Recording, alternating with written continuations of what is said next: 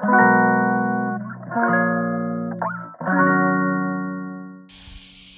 いマールのラジオマールです、えー今日は7月22日金曜日ですね。はい。ちょっと久しぶりの収録になってしまいましたが相変わらずちょっと窓全開でやってるのであのセミ大合唱なんですけどそれ入っちゃいますかねやっぱり。聞こえちゃいますかね。ちょっとうるさいかもしれないですけど。まああの気にしないでいただけると助かります。はい。えっ、とまたそのあのレターをまあ時々いただくんですけどあのねあのウェブでえっ、と男性だと思ってたんですけどあのスタイフ聞いたら女性だったんで驚きましたっていうメール本当にねあの時々もらうんですよ。マジで謎ですね。いやあの全然いいんですよ。全然あの全然全く本当に気にしてないんですけどなんで？なんでそんな間違われる？と思って。マジで謎なんですよね。なんででしょうね。そんななんかまあ私あのウェブも、まあ、こっちもなんですけどマールっていうあの名前でやってるんですよ。あの別にねなんか男性っぽい名前じゃない気がしてるんですけどなんで？なんで？と思ってるんですけどね。なんででしょうね。なんか絵文字とかが少ないからかなとか思ったりしてるんですけど。まあまあそれはどうでもいいですけど。まああのありがとうございます。あの女性なんです。はい一応。アラフォーバリバリの。なんでおそらくあのアラフォーとか同じぐらいの世代の女性の方とかのフォロワーさんが多い気はしてるんですよねなんとなく。男性はそんなにおられないような気がしてるんですけどわかんないんですけど。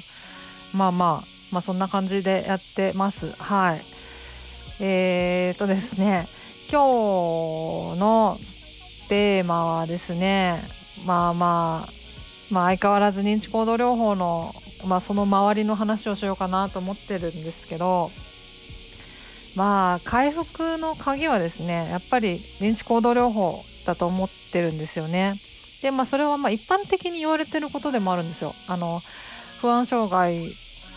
まあ、パニック障害って不安障害の一種なんですけど、まあ、不安障害パニック障害をの回復させる、まあ、治療法として、まあ、薬物療法と,、えー、と精神療法っていうのがあるとで、まあ、精神療法っていうのはいわゆるその認知行動療法のことなんですけどそのまあ2つが代表的な治療法でで、まあ、認知行動療法に関して言うと薬物療法と同等あるいはそれ以上の高い効果が認められているっていうふうに、まあ、言われてますね。はいま、一応まあ厚労省のホームページにもそうやって書いてあるぐらいなんでそれぐらいまあ一般化された情報だとは思うんですけどまあそんな感じですね。なのでまああの薬物療法と認知行動療法あの精神療法ですね。がまあまあ2大治療法と言えると思います。もちろんあの併用してもいいですし併用するとよりあの高いあの回復効果が見込めるみたいな論文も見たことあるんであの併用されるのもいいと思いますし全然。はい。あの薬物療法だけで治るっていうのはなんか最近なかなか聞かないなと思うんですよ。あのいろんなそのあのクリニックでねブログやられてる先生とかいろいろなんかそういう情報とか見てみてもやっぱりあの最終的には行動療法認知行動療法をやらないとなかなかこう予期不安が払拭できないっていうような、まあ、そういう論調が、あの最近はあの結構メジャーになってる気はしますね。うん、そんな気がします。私自身もやっぱり私はまあ私はあの薬物療法がやをやってなくてあの精神療法だけで治ったんですけどあのまあそういう例もあるんでまあ薬物療法だけで治った人もおられるかもしれないしまあわかんないですけどその辺の割合比率とかはわからないですけどまあまあこれがとにかく2大治療法ですよね。うん、だからその、まあ、特に認知行動療法が本当に回復の鍵だと思っててで治った完治さしましたっていうような例えばそういう私みたいなあの SNS のアカウントとかを覗いてみてもやっぱりあの暴露療法認知行動療法ややらないと治らないやった方がいいっていうようなのはあの結構あの統一した論調かなと思いますね。実体験でやっぱり皆さんそうだったんじゃないかなと思います。はい、なので本当にねあのこれをやるかやらないかぐらいの感じだと思ってて、うん、でねあの結構大変なんですよねやっぱりあの結構いっぱいいっぱいになっちゃうから認知行動療法を始めるとまあまあうんそう。私の個人的な体感的にはやっぱり一生懸命やったんで認知行動療法。なんか他のことやる余裕があんまりなかったんですよね。うんなんかそう。いろいろ他にもねなんかプラスアルファいいことあると思うんですよ。まあもちろんその栄養たっぷりとるとかねぐっすり寝るとか体動かすヨガする瞑想する運動する筋トレするみたいなあとまあなんか生態的なこととかね骨の歪みを整えるとかいろいろなんかいいであろうと思われることはまあいろいろあるんですけどやっぱりなんか全部できないじゃないですかあれもこれもやるわけにもいかなくてやっぱお金の問題もあるし時間の問題もあるしやっぱなんかやっぱり取捨選択していかないといけないわけですよね。で私はまあまああの瞑想とかはねあのよくやってました。うん、はまああの呼吸法の練習にもなると思ったし、まあ、瞑想だとね寝る前とか、まあ、朝とか、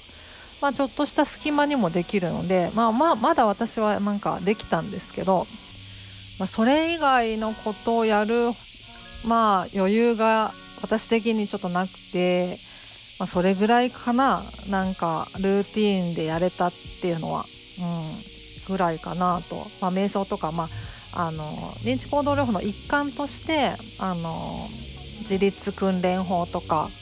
あの全身的筋弛緩法みたいなリラクゼーションの方法練習とかはまあまあやりましたけどねもちろん。うんうん、そうだからあのーまあサプリメントとかもあのいいやつがあるんだと思うんですけどあのめちゃくちゃ種類いっぱいあるじゃないですか。でサプリメントがなんかすごく劇的に効くっていうこともおそらくないと思うんですよね。あの劇的な効果っていうのはあの見込めないんだろうなと思っててあのあなんか効いてるかもなんかちょっと調子いいかもみたいなそういうぐらいの効果なのかなと思ってるんですよね。まあわかんないですけどね私もそんな飲んだことなくて実感がないんですけど、まあ、ただまあ劇的に効くっていう話もあまり聞いたこともないし、まあ、くとしてもあの体質もあるんでしょうしね。あのみんなに等しく聞くんだったらもっと注目されてもいいと思うしね。医療の現場でも。だからまあまあ体質人合う合わない的なものもあるんだろうしまあそれあの本当に個人差があるんだろうなと思うんですよね。だからあのそういうのってやっぱりこう飲んでみなきゃわからないからその自分でいろいろ試してみないといけないじゃないですか。うんうん、だからねなんかいっぱい種類あるしいろんなこうメーカーから出てるしとかがなんかこう容量的なものとかもいろいろあるからなんかやっては試しては様子見て試しては様子を見てみたいなので結構実験的なところがあると思うんですよねだからすごくなんかあの費用対効果があのそんな高くないと思うんですよ。むしろ低いぐらいはあると思っててあの手間と時間を考えるとね手間と時間に対する効果を考えると。だからそのあの認知行動療法をやるあの隙間でね余裕があればお金と時間に余裕があればやるっていう程度でそのぐらいのこうイージーな感覚でやるのであればあのいいのかなと思うんですけどなんかとにかくなんかなんかこう藁をもすがる感じでやるとなんかこう沼にはまってしまうんじゃないかなっていうそういう側面もあるのかなっていうのもあるしその難しいとこですよね。だからそこのそれに一生懸命こう合うサプリメント探しみたいなのに注力注力しちゃうと、まあ、他がちょっとおろそかになってしまいがちぐらいそれぐらい大変だと思うんですよ。合うサプリメント探しって。うん。だからそのね片手間でできるぐらいだったらいいと思うんですけどね。お金もかかるんじゃないですかきっとね。なんかそんな安いもんじゃないですよね多分。だからうん。まあだからあれですね。お金と時間に余裕がある人向けなのかなっていうまあそんな感じはしますかね。私はね時間はめちゃくちゃ余裕あったんですけどお金そこまで余裕なかったからうん。ちょっとサプリメントに食事は動かなかったんですけどそうそう。うん。まあ大変ですよね本当に。ちょっと沼にあのならない程度にあの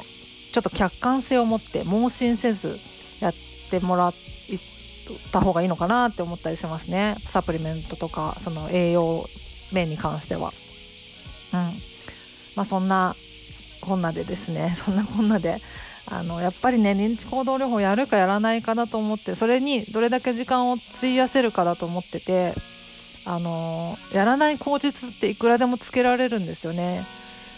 だけどやらないといけないっていうのも大前提でいかにこう時間をこうあの作り出せるかっていうのをあのそっちも注力して頑張る 頑張るっていうかね頑張るって言っちゃうとなんかもう根性って感じがしちゃってなんかあんまりなんかいい響きではないと思うんですけどでもそう頑張るってなんか誰かのためにね身を粉にして身を削ってあの犠牲になって努力するっていうことじゃなくてやっぱり自分の人生のために自分をどう幸せにするかどうすれば自分が幸せになるか自分が楽しめるか機嫌を取れるかっていうのを一生懸命考えてあれこれ実践してみるっていうのがあの、まあ、健全な努力の形なのかなと思ってそういう意味で頑張るっていうのはあの尊いことだなと思うんですね。そうだからまあ自分のためにですねどうやったら頑張れるかみたいなことなのかなと思いますね。はいというわけで今日は終わりにしようかなと思います。すいません。なんかジャワジャワほんとうるさかったと思うんですよ。セミあの窓閉めたらよかったっすね。はい、まあ、夏の間はあの以降窓閉めてやるようにします。はい。そんな感じで今日は終わりにしようと思います。ではまた次回お会いしましょう。ではでは。